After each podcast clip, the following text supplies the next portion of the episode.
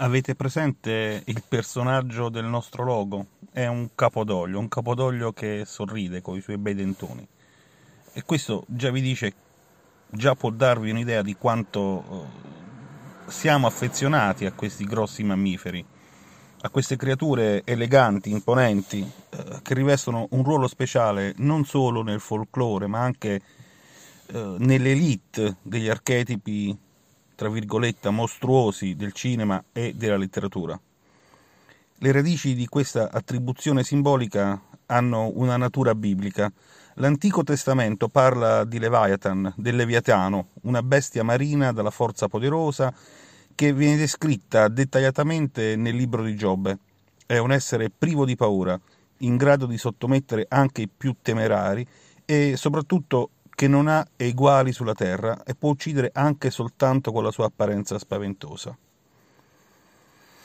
Non si contano nei secoli gli studiosi che hanno accostato il Leviatano a figure mitiche, come un drago o un serpente marino, ma la tradizione del giudaismo lo colloca nel profondo degli oceani, descrivendolo come un'entità femminile e eh, contrapponendolo a Behemoth, il mostro terrestre maschile questo, che invece dimora nel deserto. Con l'avvento del Messia le loro carni verranno servite ai giusti durante un sontuoso banchetto. Ma eh, quando arrivano le balene? Ci pensa Melville, Herman Melville, con il suo Moby Dick, che c'entra sempre, eh, che è zeppo di rimandi tragici, shakespeariani e eh, di eh, digressioni bibliche.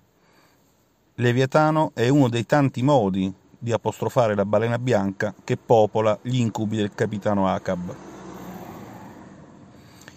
Moby Dick, punto cardine della letteratura mondiale, non si limita al racconto della caccia a questa bestia imprendibile, è piuttosto la messa in scena delle tendenze umane all'autodistruzione, della vendetta, il sentimento di vendetta che consuma l'animo e le forze della natura, sulle quali non si può trionfare.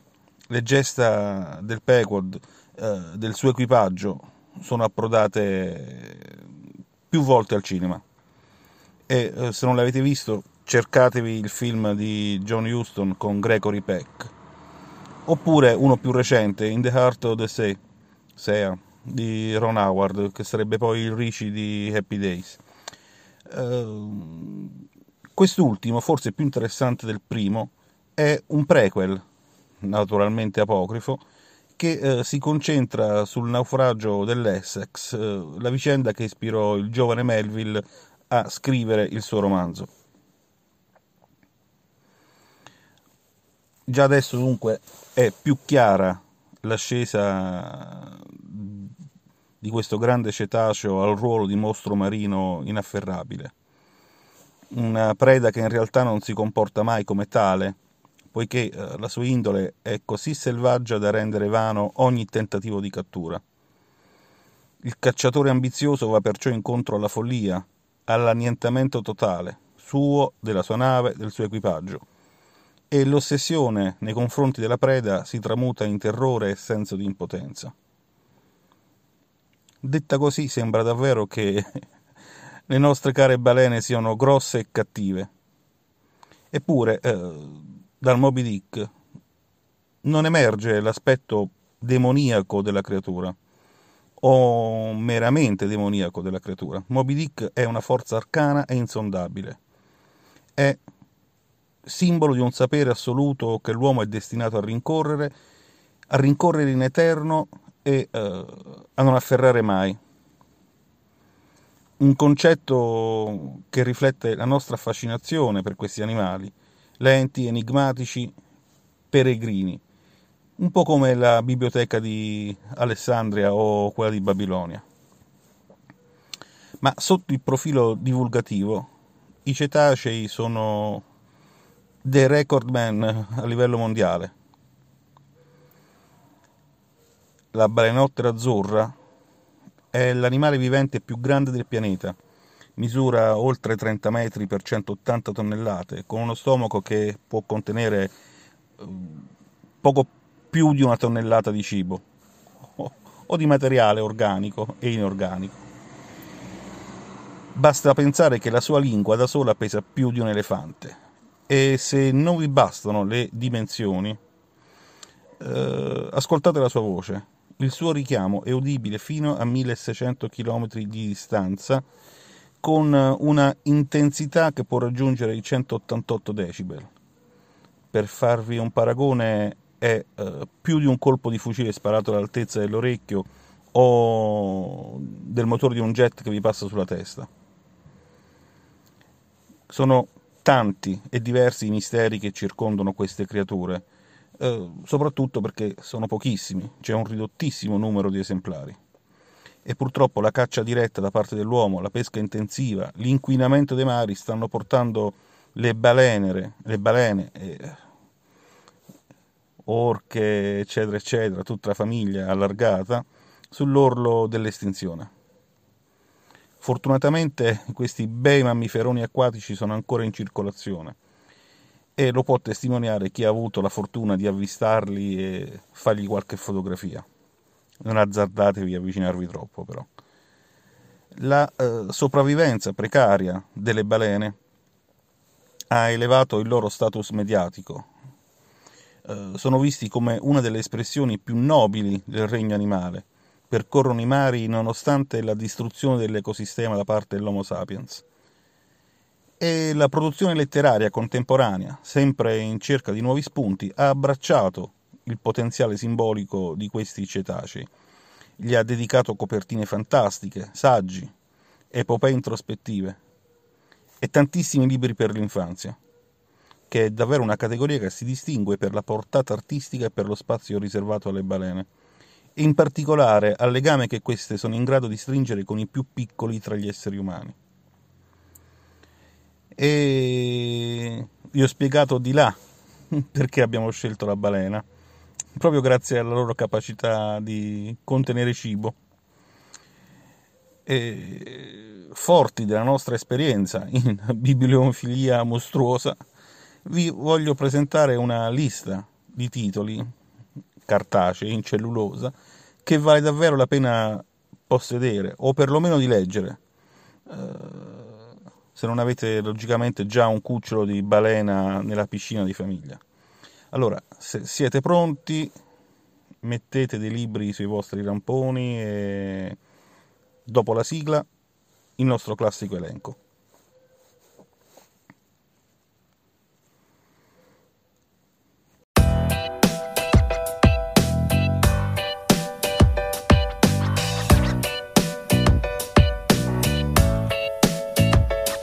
Punto fermo. Podcast di libri, cinema e curiosità. Benvenuti a questa nuova puntata e buon ascolto.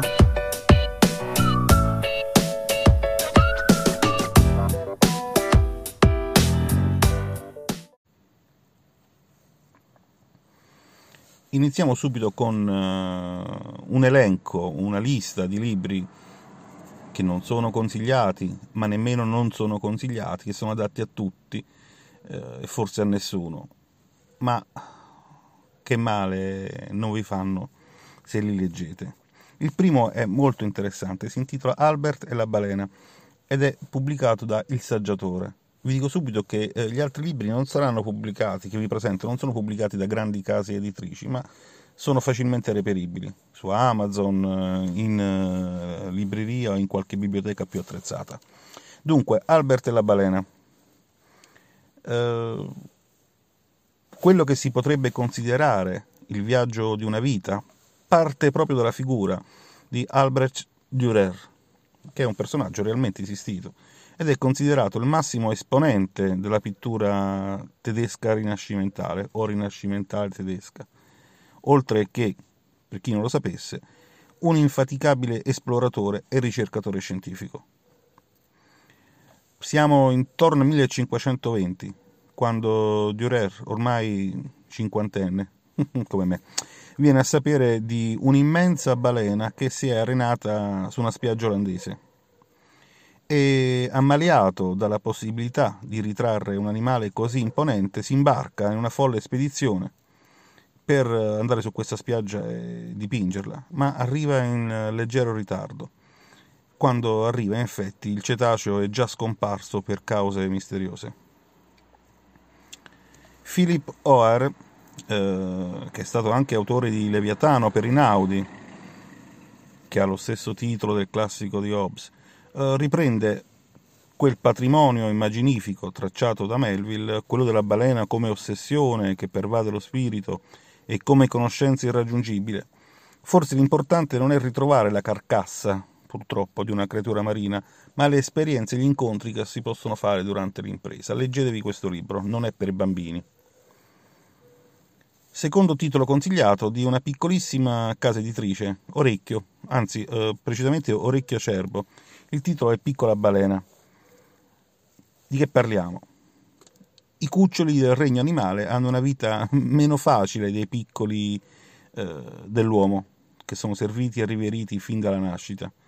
In natura i figli devono imparare molto presto a camminare con le proprie gambe, a guardarsi le spalle, in questo caso a nuotare con le loro pinnette. È un libro illustrato con tavole mozzafiato, accompagnate da eh, elementi di testo stringati, in alcuni casi addirittura stringatissimi. L'autore è Joe Weaver, che ci racconta una migrazione che ha il sapore di un rito di passaggio all'età adulta. In particolare parliamo di balenottere grigie, che fanno nascere i loro figlioli nelle acque del Pacifico. Dopo il periodo di allattamento compiono un viaggio di circa 12.500 miglia verso le regioni del nord. Calcolate in chilometri quanto viaggiano. Un miglio nautico sono 1.600.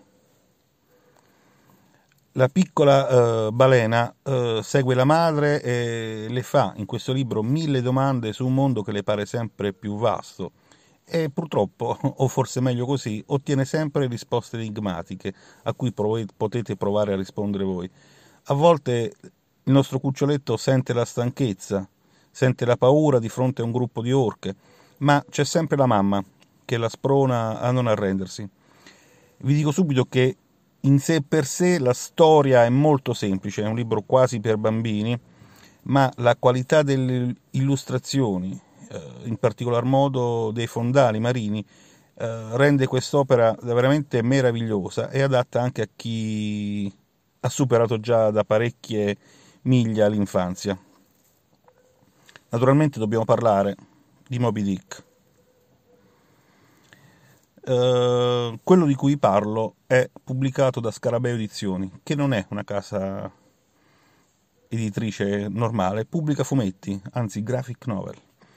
Dato che parliamo di cetacei leggendari, non poteva dunque mancare il capolavoro su queste bestione. E questa volta appunto si tratta di un fumetto che eh, sono firmate niente po' di meno che dal veneziano Dino Battaglia. Questa graphic novel è pubblicata per la prima volta su Sergeant Kirk di Ivaldi, è una pubblicazione italiana eh, che forse conoscete perché ha lanciato il personaggio di Corto Maltese. Comunque, eh, consapevole di trovarsi di fronte a un'opera monumentale, Dino Battaglia riduce il racconto all'essenziale, disegnando appena, per modo di dire, 31 tavole, dove i dialoghi sono ridotti veramente all'osso e il focus è posto sull'orizzonte minaccioso dell'oceano e sui volti tormentati dei marinai. In particolare c'è il conflitto interiore di Acab, disposto a sacrificare qualsiasi cosa pur di abbattere la mitica balena questo è da leggere, da comprare, eccetera, eccetera, non solo eh, per godere dell'abilità grafica di Dino Battaglia che già conoscete, ma soprattutto per avere come dire, un fantastico storyboard di Moby Dick eh, nel caso abbiate l'intenzione di girare un film amatoriale. Altra piccola e carinissima casa editrice è la Gira l'Angolo Edizioni Gira l'Angolo. Il titolo, il titolo del libro è La balena della tempesta.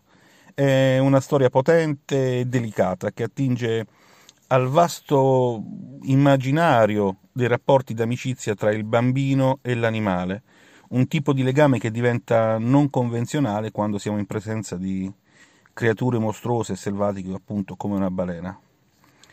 Uh, il bambino, uh, essendo privo dei pregiudizi inculcati dalla società, accetta invece subito l'apparenza del mostro e le sue qualità bizzarre, eh, proprio come parte eh, della sua essenza, e trova spesso, eh, e diciamo anche volentieri, eh, dei modi creativi per giocare con il suo buffo amico.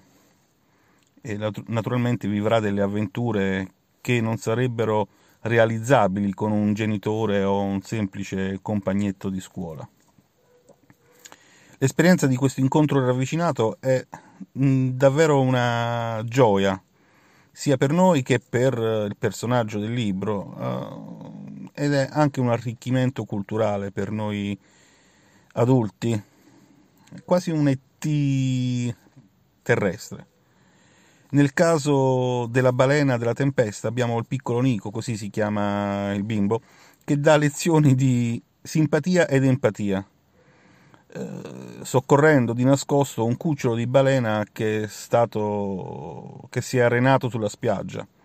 Naturalmente lo fa all'insaputa del papà, perché il papà è un pescatore, e lo, va, lo porta in casa, lo nasconde nella vasca da bagno e se ne occupa come può eh, i due cuccioli imparano a comprendersi e da questa relazione simbiotica emerge il senso di solitudine del bambino, che peraltro è anche orfano di madre, e così come la balena, il balenottero è rimasto orfano. Naturalmente eh, l'ospite segreto cresce e non può rimanere per sempre nella vasca da bagno, ma ciò non si tradurrà, non si tradurrà in un addio. Eh, c'è anche un seguito, che però non, non conosco, dico, dico, la verità, non, non, non, l'ho preso. Si intitola La balena della tempesta in inverno, in, in cui va, eh, viene ad espandersi il mondo di Nico e della sua amica balena.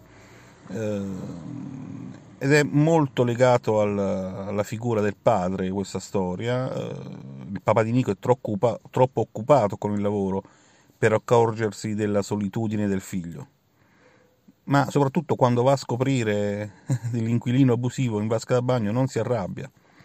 E ci sono anche qui altri viaggi, altre navigazioni, eccetera, eccetera. L'autore è Benji Davis, che trabocca e fa traboccare di buoni sentimenti il suo libro, i suoi libri, e soprattutto manca totalmente di un piglio didascalico che non ci sbatte in faccia, crea quindi un contesto che dà il giusto peso ai vuoti esistenziali affrontati dai personaggi in modo propositivo, dai bambini in modo propositivo. Ehm, anche questo è un libro con tante illustrazioni, con tanti contrasti disegnati, con forme morbidi, forme morbide, fondali semplici. E adatto anche questo anche a un pubblico adulto. C'è poi una piccolissima, ancora più piccola casa editrice che trovate però spesso anche al festival a Torino, che già dal nome dice tante cose. Il nome è Il compleanno della balena editore. Il libro è Balenologia ancora c'è il classico di Melville eh, alla base del lavoro di questo piccolo editore, che dichiara sfacciatamente la propria devozione a Moby Dick. Quest'opera in particolare nasce da un progetto che unisce l'esegesi letteraria alla divulgazione scientifica. Partendo dall'epoca in cui i naturalisti iniziavano a catalogare le specie animali e invece la gente come Acab preferiva cacciare le balene senza pietà. Eh, quasi a fornire l'esempio calzante della lotta tra l'ambizioso essere umano e un ecosistema che non saremo mai in grado di dominare. Eh, è un vero e proprio bestiario questo libro e ha una postfazione scritta da Sea Shepard che invita la cittadinanza alla tutela dei mari. Sea Shepard è una grande associazione anche. Eh. Ancora un libro questo di un editore già più conosciuto, Gallucci, Gallucci Editore, eh, si intitola Dove il mare incontra il cielo. Eh, anche questo è un libro illustrato da una coppia italiana, i Fan Brothers, che per chi legge graphic novel non sono una novità. E I Fan Brothers non sono nuovi a libri illustrati dal forte impatto scenico e dai risvolti favoleschi. Uh, giusto per dirvi qualche titolo è il giardiniere, il giardiniere, notturno oppure La nave cervo, che sono libri disegnati in una maniera spettacolare. Uh, questo titolo ad alto tasso balenotteresco, i due fratelli italo-canadesi ci trasportano nella fantasia di Finn, che è un ragazzo che ascolta i racconti del nonno a proposito di un luogo misterioso e lontano, quasi metafisico. Questo luogo si chiama Dove il mare incontra il cielo. O meglio, è posizionato dove il mare incontra il cielo. Finn uh, che fa? Costruisce una barca e decide di recarsi proprio in quel posto magico. Uh, le tavole sono di una bellezza, di una gioia per gli occhi da vedere, traboccano di vascelli, di creature marine, uh, di stelle e nuvole. Uh, se avete visto Netflix, mi pare, Love, Death and Robots, c'è una puntata, La notte dei pesci, che eh, ricorda tantissimo, anzi è ispirata a questa, questa storia e quello è lo stile grafico. Editore grande, questa volta è Guanda, con eh, il grande libro delle favole. Eh, grande casa editrice, grande autore, Luis Sepulveda, scrittore, attivista, che rimane tutt'oggi un protagonista della letteratura per ragazzi grazie alla storia della Gabbianella. Il grande libro delle favole eh, riunisce proprio cinque sue novelle, cinque suoi racconti, e già in copertina eh, li potete vedere. Ma il racconto che più ci interessa in questo caso è Storia di una balena bianca, tra parentesi, raccontata da lei stessa ed è eh, incentrato questo racconto sul rapporto tra un enorme capodoglio non bianco ma color della luna e quella che lui chiama la gente del mare. Il compito di questo grosso cetaceo è difendere un'isola sacra, oltre che a tutto l'oceano naturalmente, eh, difendere l'isola sacra dalle ruberie di chi se ne vuole approfittare con egoismo. Quindi Sepulveda lascia il punto di vista antropocentrico che abbiamo trovato invece in quasi tutti i libri fino adesso, per lasciare che sia proprio la balena a raccontarci la sua versione dei fatti. Ci sarebbero altri titoli, ve ne dico giusto un altro, La regina dell'abisso, ma questo non lo troverete quasi mai perché la casa editrice è praticamente vabbè, eh, di Aboca Edizioni ed è un, un saggio non adatto ai bambini eh, un saggio di Rebecca Giggs che parte da una megattera spiaggiata sul lungomare australiano fino ad arrivare a interrogarsi sul significato filosofico di questi animali. Non è appunto un libro per bambini, ma più adatto a noi adulti. Uh, un altro libro sempre con le balene al centro è La balena alla fine del Mongo di Bollati Boringhieri, eh, che anche in questo caso, nonostante un catalogo fortemente orientato alla saggistica, eh, questa volta trova Boringhieri scova un romanzo davvero degno di nota. Eh, il libro è scritto da John Ironmonger eh, e arriva alla fine del mondo per far che incontrare una balena, naturalmente. Eh, la storia è una storia di crescita personale. C'è una giovane promessa della finanza che vede svanire tutti i suoi sogni di gloria e decide di gettarsi in mare. Siamo in Cornovaglia. Ma eh, non muore perché viene appunto salvato da una grossa balena. E il giorno dopo si scambieranno le posizioni, sarà lui a, so- a soccorrere la balena. Uh, tutto questo innescherà eventi così stupefacenti che eh, davvero sembra una giornata in borsa. Eh, è una, fiata, una fiaba futuribile o futuristica che naturalmente non manca di omaggiare oltre eh, al Moby Dick, il Leviatano di Hobbes e la figura profetica di Giona. Dunque, che dire, eh, siete pronti a dedicarvi alle letture? Volete qualche altro titolo? Ce ne sono tantissimi altri su balene, balenottere, cetacei, cetacei preistorici. E buon, buon Natale. Ah, buone letture.